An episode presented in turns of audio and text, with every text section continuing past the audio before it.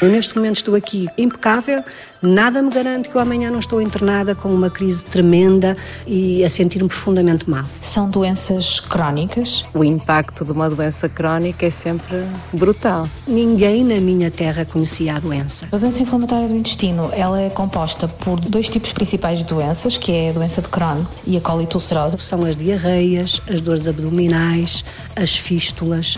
Oh, tu estás sempre a queixar-te, tu não tens é nada. Portanto, eu fui-me fortalecendo e acho que é isso que é comum a todos. Nós temos um sistema imune do nosso tubo digestivo que nos deve defender. São vários os fatores que contribuem para o desencadeamento desta doença. Há uma inflamação desproporcionada que se perpetua. A doença de Crohn pode afetar qualquer órgão, desde a boca até ao ânus. Inflamação crónica do intestino também favorece o desenvolvimento de cancro do intestino. A genética é importante. A causa destas doenças ainda é desconhecida, portanto não se sabe. Estas doenças são doenças de jovens. Já estava noivo e a namorada ainda não sabia. É um fator de enorme insegurança para um jovem. Tratamos estes ratinhos com este agente e verificamos um controle bastante encorajador na severidade da doença e na progressão da doença. Esta doença afeta todo o ambiente familiar. O objetivo é a possibilidade de trazê-lo é, para o mercado sob a forma de um medicamento. O medo não faz parte. O medo limita-nos nem pensar. Não posso dizer, obviamente, que nós descobrimos a cura ou descobrimos a pólvora, mas o grande objetivo é fornecer uma nova ferramenta terapêutica capaz de garantir o controle sustentado da doença durante mais tempo. O que é que faz mais falta nesta altura? O tempo. O fascínio pelo conhecimento, pela investigação, sempre foi aquilo que me deslumbrava e que me deslumbra. Salomé Pinho, médica veterinária. Da medicina humana também gosto, mas tenho alguma dificuldade em lidar com o sofrimento das pessoas. E dos animais não? Também, também, é verdade, também.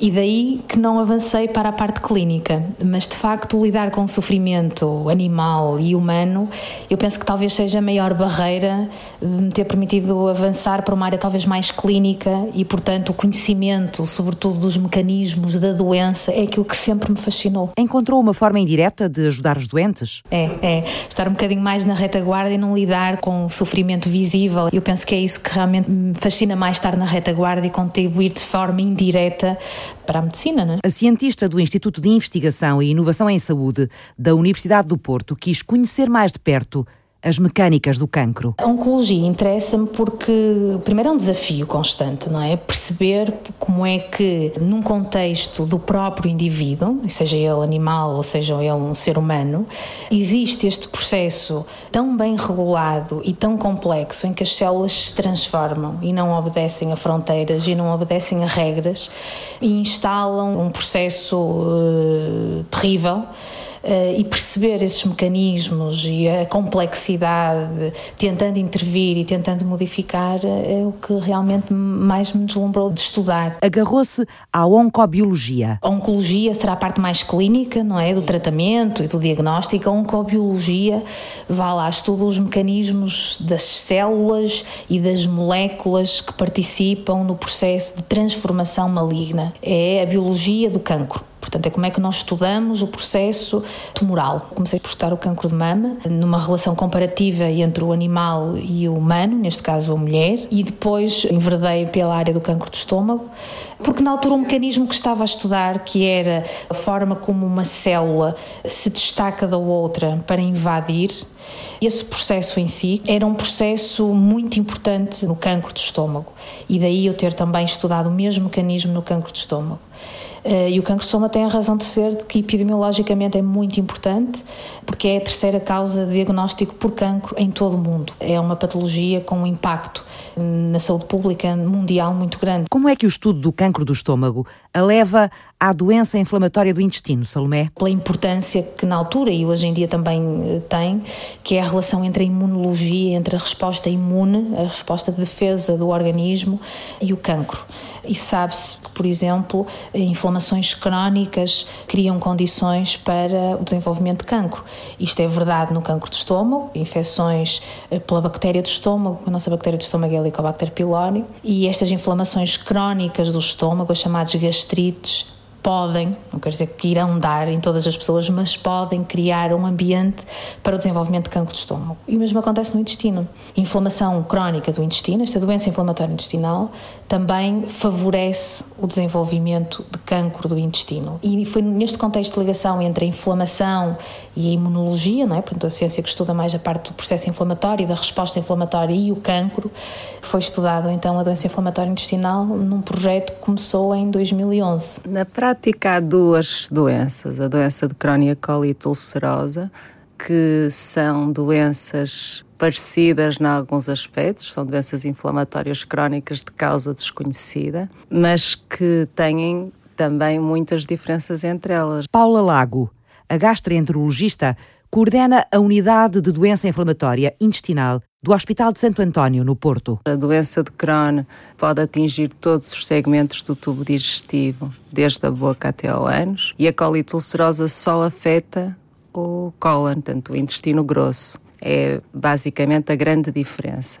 O local onde a doença se instala o local e as características da doença. A colite ulcerosa é uma doença que só atinge o reto e o, ou o cólon em maior ou menor extensão e é uma doença superficial, atinge a camada interna do intestino, que nós chamamos mucosa. Doença de Crohn é uma doença que pode atingir todo o tubo digestivo. O mais frequente é na parte terminal do intestino delgado e no cólon direito como atinge, a inflamação atinge todas as camadas da parede, tem complicações como abscessos, porque pode perfurar, pode formar fístulas, que são comunicações entre ânsias do intestino, situações que não, não são uma complicação da colite ulcerosa. Há uma forma de doença inflamatória que só atinge o intestino grosso, em que às vezes não conseguimos fazer o diagnóstico diferencial entre doença de Crohn ou colite ulcerosa, porque o Crohn também pode só atingir o intestino grosso. São casos raros, mas acontece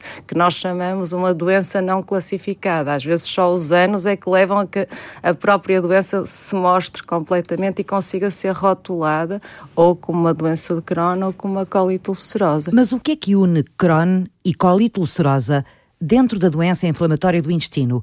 Por que é que elas estão debaixo do mesmo chapéu? O que as une é uma, um processo inflamatório inapropriado. Nós temos um sistema imune do nosso tubo digestivo que nos deve defender, que em resposta a determinados impulsos aumenta a atividade inflamatória para os eliminar. Há uma resposta inflamatória exagerada e anormal. Há uma defesa exagerada e sem sentido do nosso sistema Exatamente. imunitário. É? Exatamente. O alvo destas doenças é o sistema digestivo. O sistema digestivo basicamente é um tubo. Exatamente. Não é? Que vai desde a nossa boca uhum. até ao ânus, que tem várias funções diferentes. Exatamente. E daí também nomeadamente a doença de Crohn, ser tão heterogénea. Os sintomas dependem muito da localização da doença. Quando os doentes comparam doenças e sintomas, nem sempre os sintomas são iguais. Iguais, depende de, do sítio, do local onde Exatamente. a doença se instala.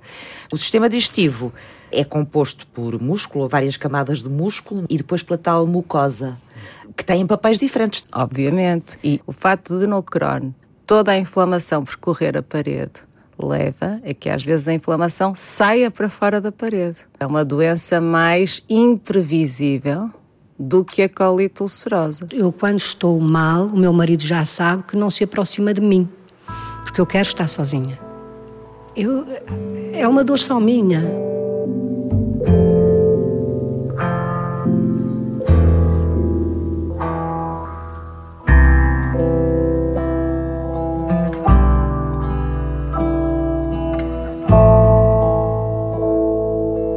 É possível habituarmos-nos à dor? Nunca, nunca. Nem pensar. Agora até é pior do que no início, porque eu agora, por exemplo, vou fazer um exame que já sei que vai doer, já estou a sofrer por antecipação. e antes eu não sabia, não é? Agora já vou uh, com o coração nas mãos, porque aquele exame eu já sei que vai doer. E à dor a gente nunca se habitua. Nunca. Cândida Cruz tem uma doença que no início diziam ser invisível. Ninguém conhecia a doença. Ninguém na minha terra conhecia a doença. E, portanto, o facto de eu estar constantemente internada, ter sido operada frequentemente e mesmo assim continuar a ser internada, tudo isto gerou nas pessoas a ideia de que eu tinha era qualquer coisa fatal. A confusão emocional instalou-se na família. Os pais e a irmã não sabiam com o que é que tinham de lidar. O meu médico perdeu muito tempo a apoiar os meus pais, honra lhe seja feita, a auxiliá-los, orientá-los e eles perceberam que afinal eu não era disto que ia morrer, que tinha esta doença. Tudo começou aos 28 anos, no início da vida adulta, onde todos os sonhos cabiam na mão. Era uma idade para mim marcante porque eu licenciei-me em Direito, fiz o acesso à Ordem e, portanto, eu tinha aberto um escritório há um ano e meio ou dois anos e, portanto, estava no arranque da minha vida e teve que ir tudo por água abaixo, digamos assim, esse sonho não se poder concretizar, porque eu, a partir do momento em que tive o diagnóstico, fui operada duas vezes ao intestino, Uh, tive múltiplos internamentos, não estava minimamente em condições de trabalhar na altura de sair diariamente para um tribunal ou para ir para um escritório e, portanto, tive que fechar o meu escritório. E abriu a porta da convivência com sintomas que, na maior parte das vezes, são violentos. São as diarreias, as dores abdominais, as fístulas, porque a doença de Crohn não é só no intestino, a doença de Crohn pode afetar qualquer órgão, desde a boca até ao ânus.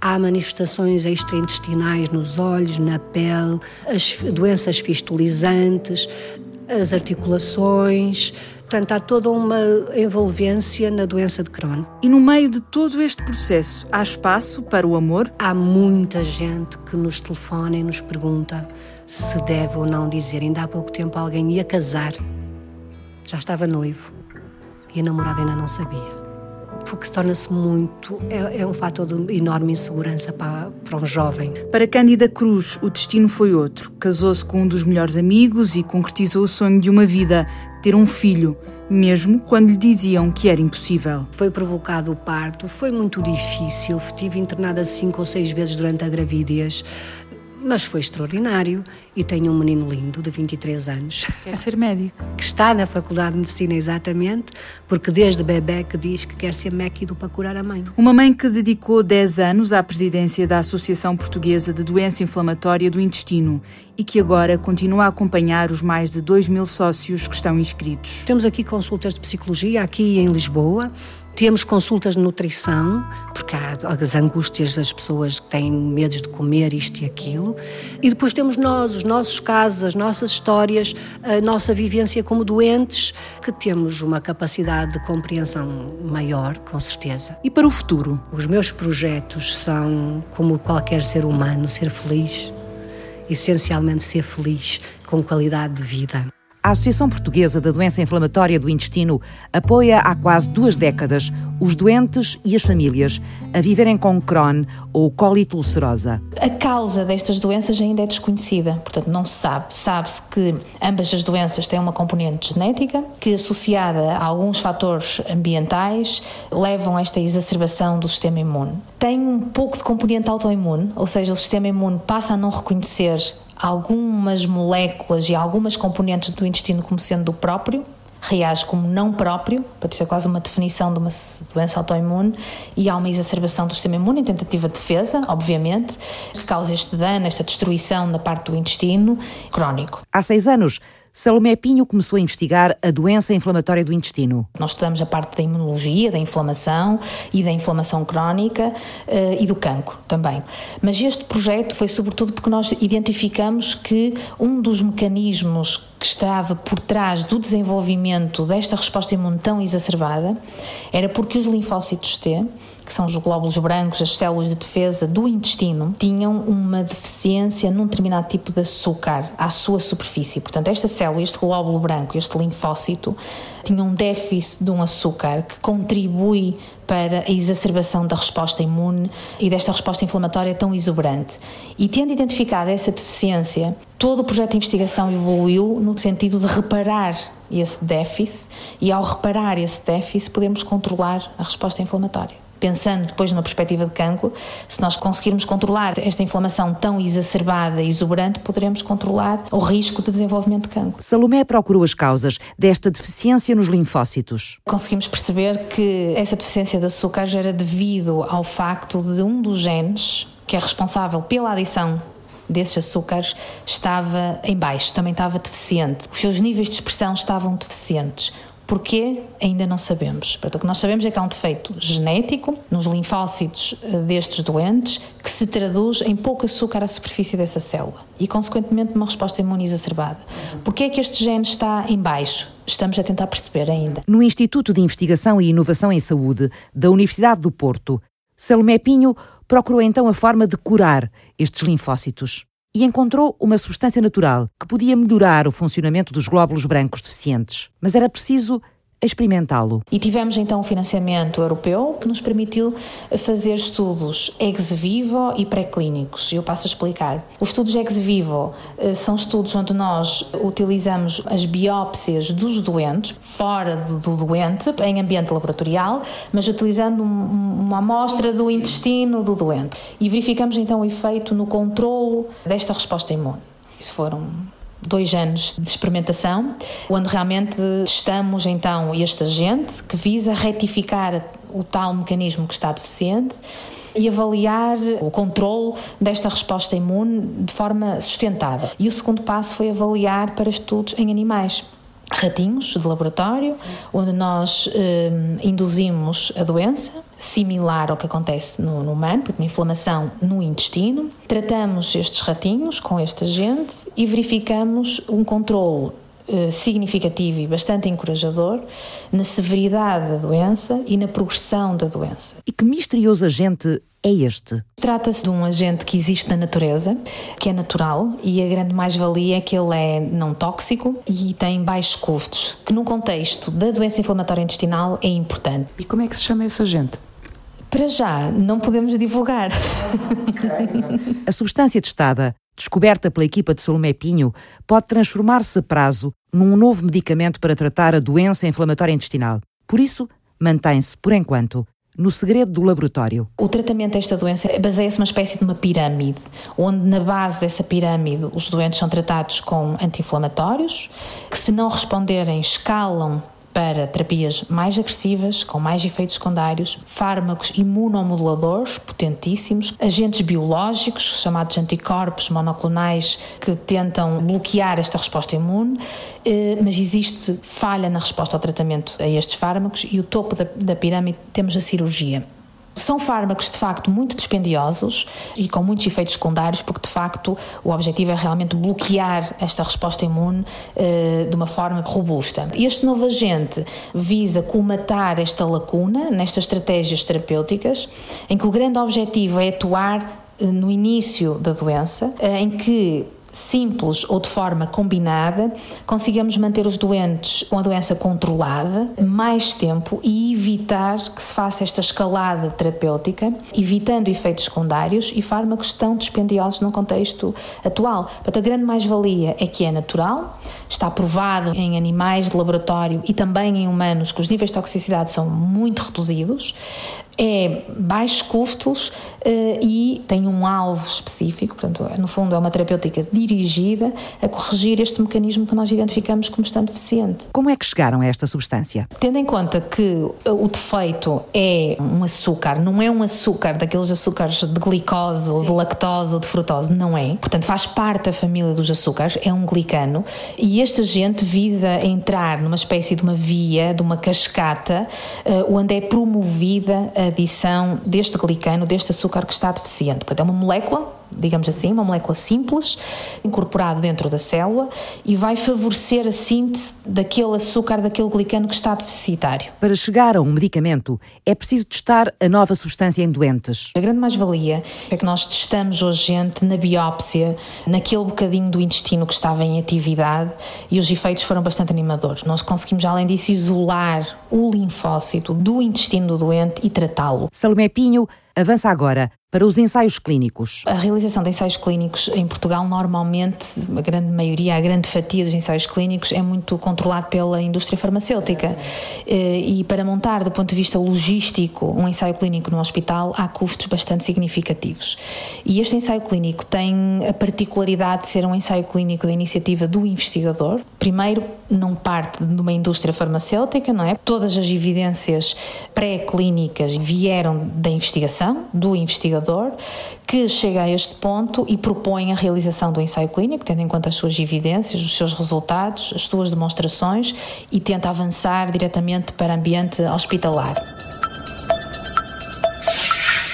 Tentar chegar a um novo medicamento capaz de controlar a doença inflamatória intestinal nos primeiros tempos em que ela se manifesta.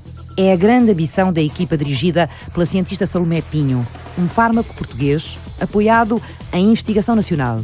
Qual é o impacto da doença inflamatória do intestino no sistema de saúde, na vida de cada doente? Que respostas tem a medicina? E que novas respostas procura o conhecimento? Perguntas que regressam ao ponto de partida na segunda parte.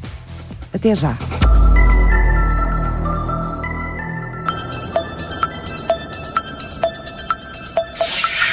A doença inflamatória do intestino, ela é composta por dois tipos principais de doenças, que é a doença de Crohn e a colite ulcerosa. Talvez a doença de Crohn seja aquela que as pessoas mais conhecem de ouvir falar. Salomé Pinho, cientista no Instituto de Investigação e Inovação em Saúde da Universidade do Porto, o I3S. São doenças crónicas mediadas por uma hiperreativação do sistema imune no intestino, portanto, há uma exacerbação do sistema imune ao nível da mucosa e do intestino. Ela investiga os mecanismos da doença inflamatória intestinal. É uma doença altamente debilitante e incapacitante que afeta sobretudo populações jovens em idade ativa uh, da doença. A descoberta de uma substância com efeito no controle desta doença motiva a equipa liderada por Salomé Tomé para conseguir encontrar um novo medicamento. E é uma doença que se caracteriza por períodos de atividade da doença, onde há manifestações clínicas, diarreias, dores abdominais, etc. E intercala com períodos de remissão, de controlo da doença, que de uma forma imprevisível volta a recair e a recidivar em períodos de atividade da doença. Depois dos testes de laboratório em tecidos do intestino e em animais, Salomé Pinho prepara-se para os primeiros testes clínicos, a experimentar o novo agente nos doentes em ambiente hospitalar.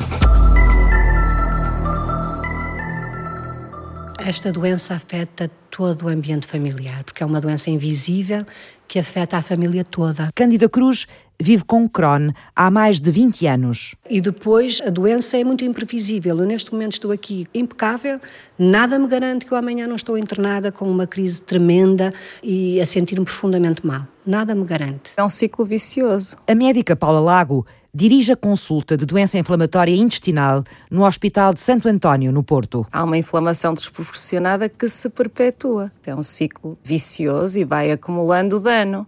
Se nós não controlarmos este processo inflamatório, este processo inflamatório vai continuando, vai continuando, vai se perpetuando e aumentando, vai ser complicação sobre complicação e depois, por exemplo, na doença de Crohn, pode dar alterações irreversíveis por exemplo, instalar-se um processo de fibrose, uma estenose fibrótica. que é isso?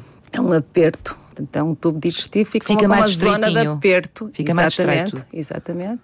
Em que pode até já não haver inflamação. A medicação nessa altura já é não é eficaz e é uma indicação, por exemplo, para cirurgia na doença uhum. de Crohn. São uhum. os apertos sintomáticos. É uma complicação desta inflamação descontrolada. Aliás, foi a gastroenterologista que deitou mãos à obra e criou a consulta no hospital. Eu terminei a especialidade, formei-me no Centro Hospitalar do Porto e quando terminei havia uma necessidade, porque a doença inflamatória era feita pela gastro, pela cirurgia, pela medicina interna, estava desorganizada. Era uma era difícil, em que os doentes eram muito doentes, em que havia fármacos pouco eficazes e começou nessa altura a haver uma necessidade de organização. O meu objetivo foi organizar e criar uma consulta de doença inflamatória do intestino.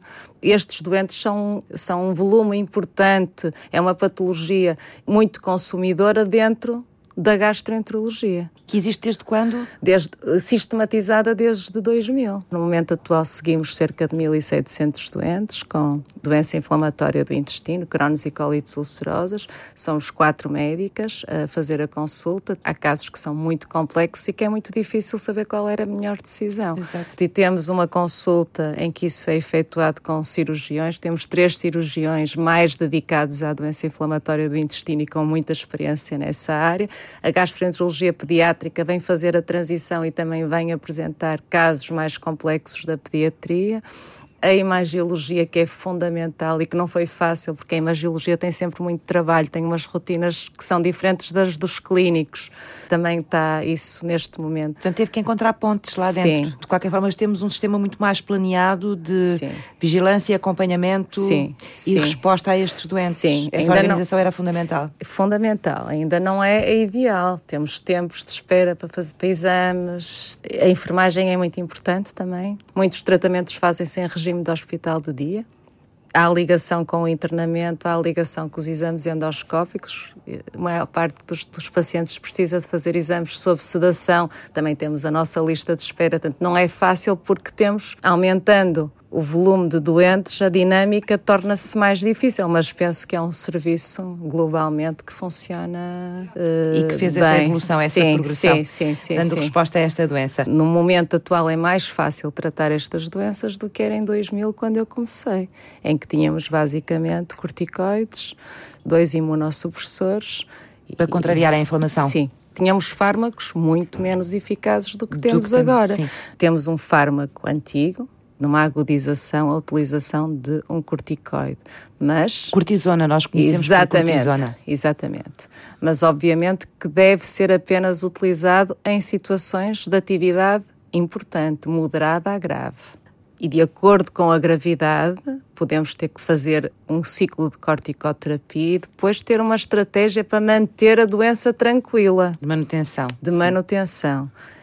Essa estratégia de manutenção passa muito pela utilização de fármacos imunossupressores, imunomoduladores e ou fármacos eh, biológicos. O que é isso, um fármaco biológico? É um fármaco produzido por biotecnologia. Foram fármacos que mudaram radicalmente a história natural de algumas doenças, não de todas, porque nem todos os doentes respondem. Obviamente que muitos doentes não precisam de fazer estes fármacos, felizmente, porque são fármacos mais eficazes do que os anteriores que tínhamos. Há aspectos como a alimentação que não é comparticipado e aí se alguém estiver a fazer uma alimentação especial, isso é caro.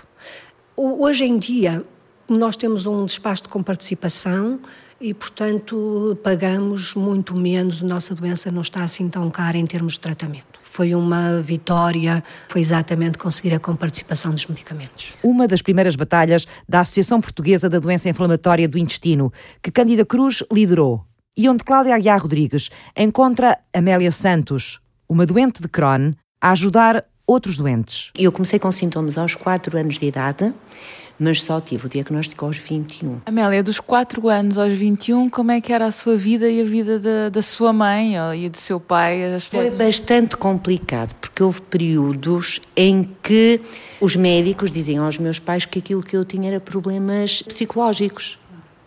Na altura não existiam psicólogos, existiam psiquiatras. Houve um dos eh, médicos que disse à minha mãe que se calhar a solução seria dar-me duas surras bem assentes. Os seus pais não acreditavam no que os médicos diziam? A minha mãe foi a única pessoa que não acreditou naquilo que os médicos disseram. Porque todas as outras pessoas eh, acabaram por achar mesmo que eu tinha problemas mentais. Dos 4 aos 21, uma idade de, de impressão, de personalidade, de formação dessa personalidade, como é que a Amélia se moldou? Tive mesmo que me mentalizar, fosse o que fosse que eu tinha. Eu tinha que aguentar até que se descobrisse o que fosse. E aprendi exatamente a, a não dar grande importância àquilo que as pessoas diziam. Oh, tu estás sempre a queixar-te, tu não tens em nada. Portanto, eu fui-me fortalecendo e acho que é isso que é comum a todos. Eh, nós acabamos um bocadinho por nos isolarmos, porque não conseguimos explicar o que é que sentimos, muitas vezes é o nosso medo de ir a um concerto, sair até mesmo para ir a um simples restaurante com amigos. Ficamos com medo. O que é que começou a fazer diferente? Eu recordo-me nos primeiros oito anos, depois de, de, de, ter entrado na imunossupressão, eu olhava um pouquinho para trás, sempre desconfiada, porque aquilo que eu vivia era tão bom e eu não queria perder. E eu então vi, olhava para trás e assim, será que isto vai durar? E eu comecei a ficar em paz comigo própria.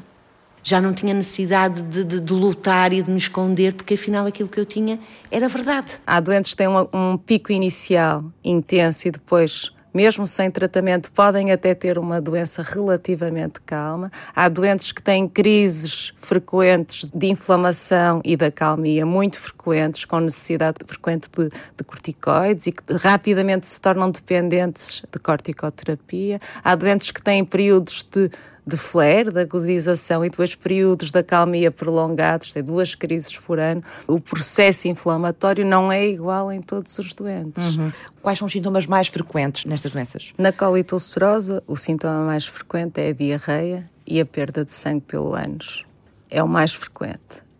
Na doença de Crohn, é mais difícil dizer o sintoma ou os sintomas mais frequentes, porque também depende da localização. Mas na localização mais típica, mais frequente, que é o atingimento do intestino delgado terminal e o atingimento do cólon direito, o sintoma mais frequente é a dor abdominal, a diarreia, muitas vezes a febre, muitas vezes haver um sinal com uma massa abdominal, mas a doença de Crohn pode ser muito pouco sintomática, isto é, a primeira manifestação pode ser só febre, a primeira manifestação pode ser só anemia, a primeira manifestação pode ser uma fístula no ânus.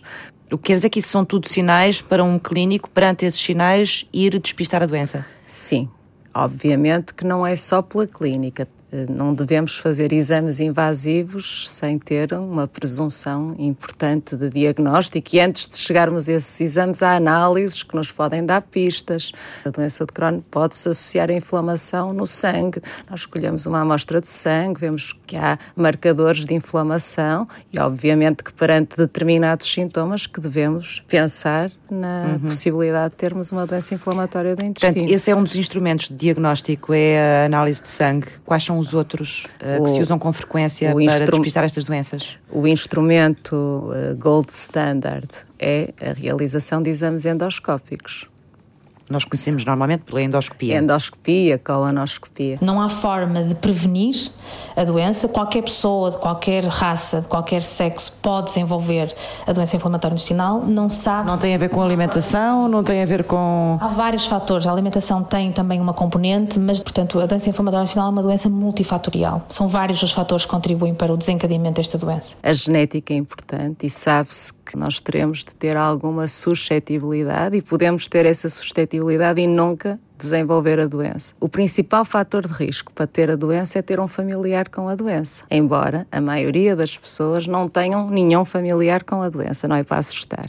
Isso é uma dúvida frequente. Quem tem uma doença inflamatória, os meus filhos têm que fazer alguma espécie de rastreio. Não, não devem, só se houver sintomas. Na Europa são 2,5 milhões de pessoas afetadas por esta patologia e em Portugal entre 15 mil a 17 mil portugueses que sofrem desta doença? Estas doenças são doenças de jovens, elas são mais frequentes no início da idade adulta, depois um, uma faixa progressivamente com maior incidência a idade pediátrica, antes dos 18 anos. São até idades onde há, por vezes, formas particularmente graves da doença, mas a doença pode surgir em todas as faixas etárias, também nos indivíduos com mais de 65 anos. Há depois uma, um segundo pico nessas fases, mas efetivamente o grupo é o grupo dos adultos jovens, mas não há uma explicação para isso. Há inclusivamente muitos casamentos que se desfazem por causa da doença de Crohn e da colite ulcerosa, porque há muitos momentos na nossa vida, particularmente uma doença fistulizante,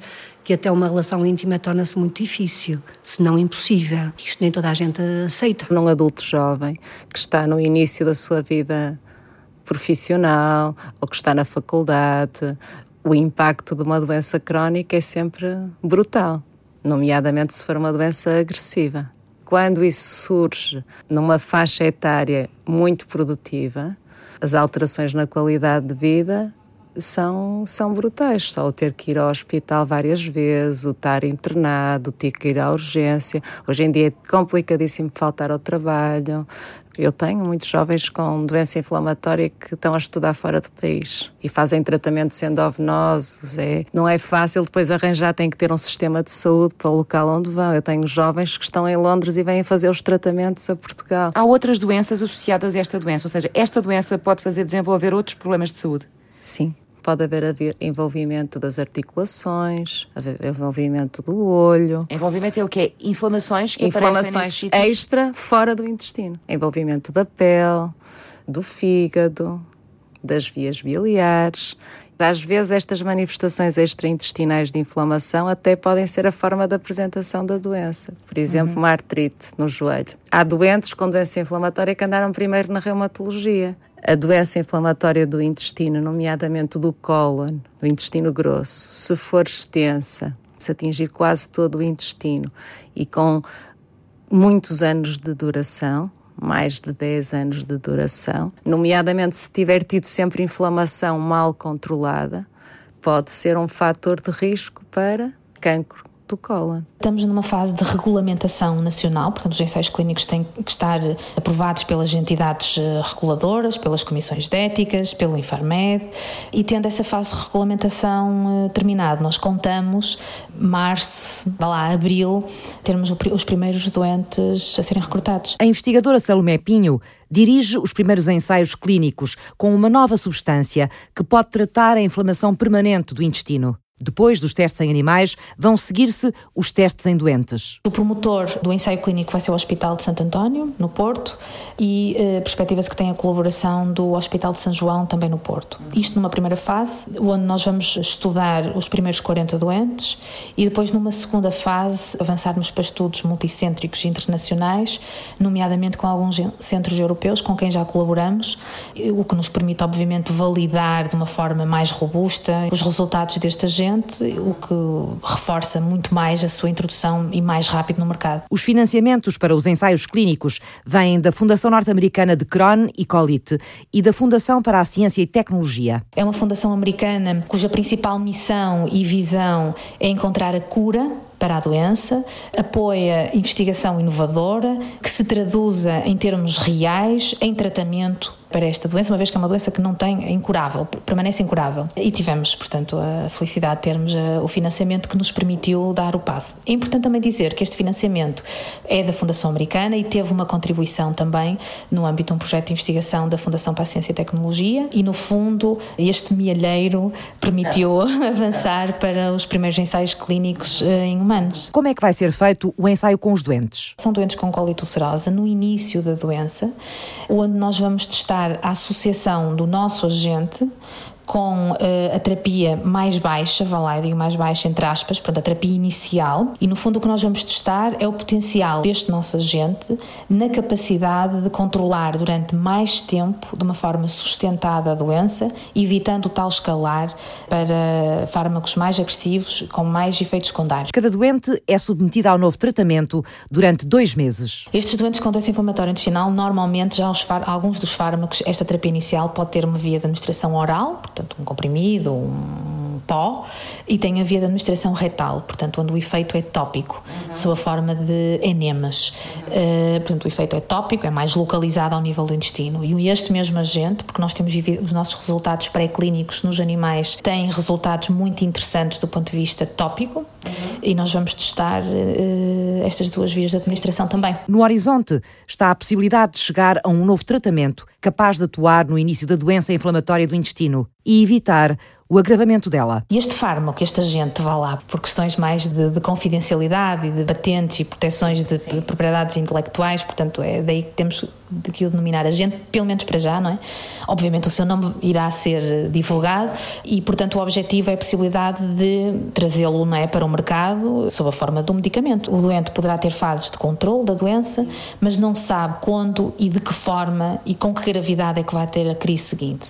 E o grande objetivo é que este agente consiga controlar de uma forma mais sustentada no tempo a doença, ou seja, a anti-inflamação, vá lá, e as propriedades anti-inflamatórias deste agente, com os fármacos que o doente já está a tomar, normalmente anti-inflamatórios, consigam manter a doença controlada durante mais tempo. Ou seja, se o doente com uma doença inflamatória intestinal conseguir, com este novo agente, ter a doença controlada durante um ano e a sua crise ser mais leve, isso é excelente do ponto de vista de curso clínico da doença. E isso é, é, é fantástico. Não posso dizer, obviamente, que nós descobrimos a cura Exato. ou descobrimos a pólvora, mas o grande objetivo é fornecer uma nova ferramenta terapêutica capaz de garantir o controle sustentado da doença durante mais tempo.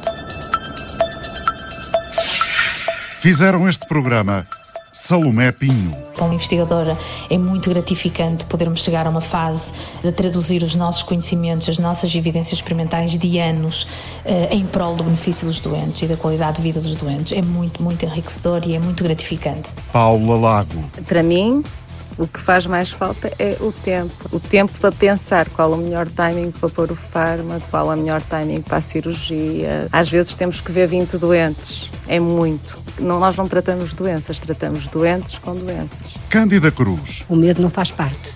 Tem que se andar para a frente. O medo limita-nos. Nem pensar. Nem pensar. Amélia Santos. Quando eu tive o diagnóstico aos 21, eh, começou por ser tipo um alívio, porque afinal eu já tinha um nome para aquilo que eu sentia. Cláudia Aguiar Rodrigues esteve em reportagem. Basta ligarem 222086350. Também nos podem procurar na internet, basta só colocarem APDI, que aparece logo no nosso site, tem lá toda a informação, os dados de contacto. Francisca Alves fez o apoio à produção. Diogo Manso cuidou da pós-produção áudio. Eduardo Maio realizou e apresentou.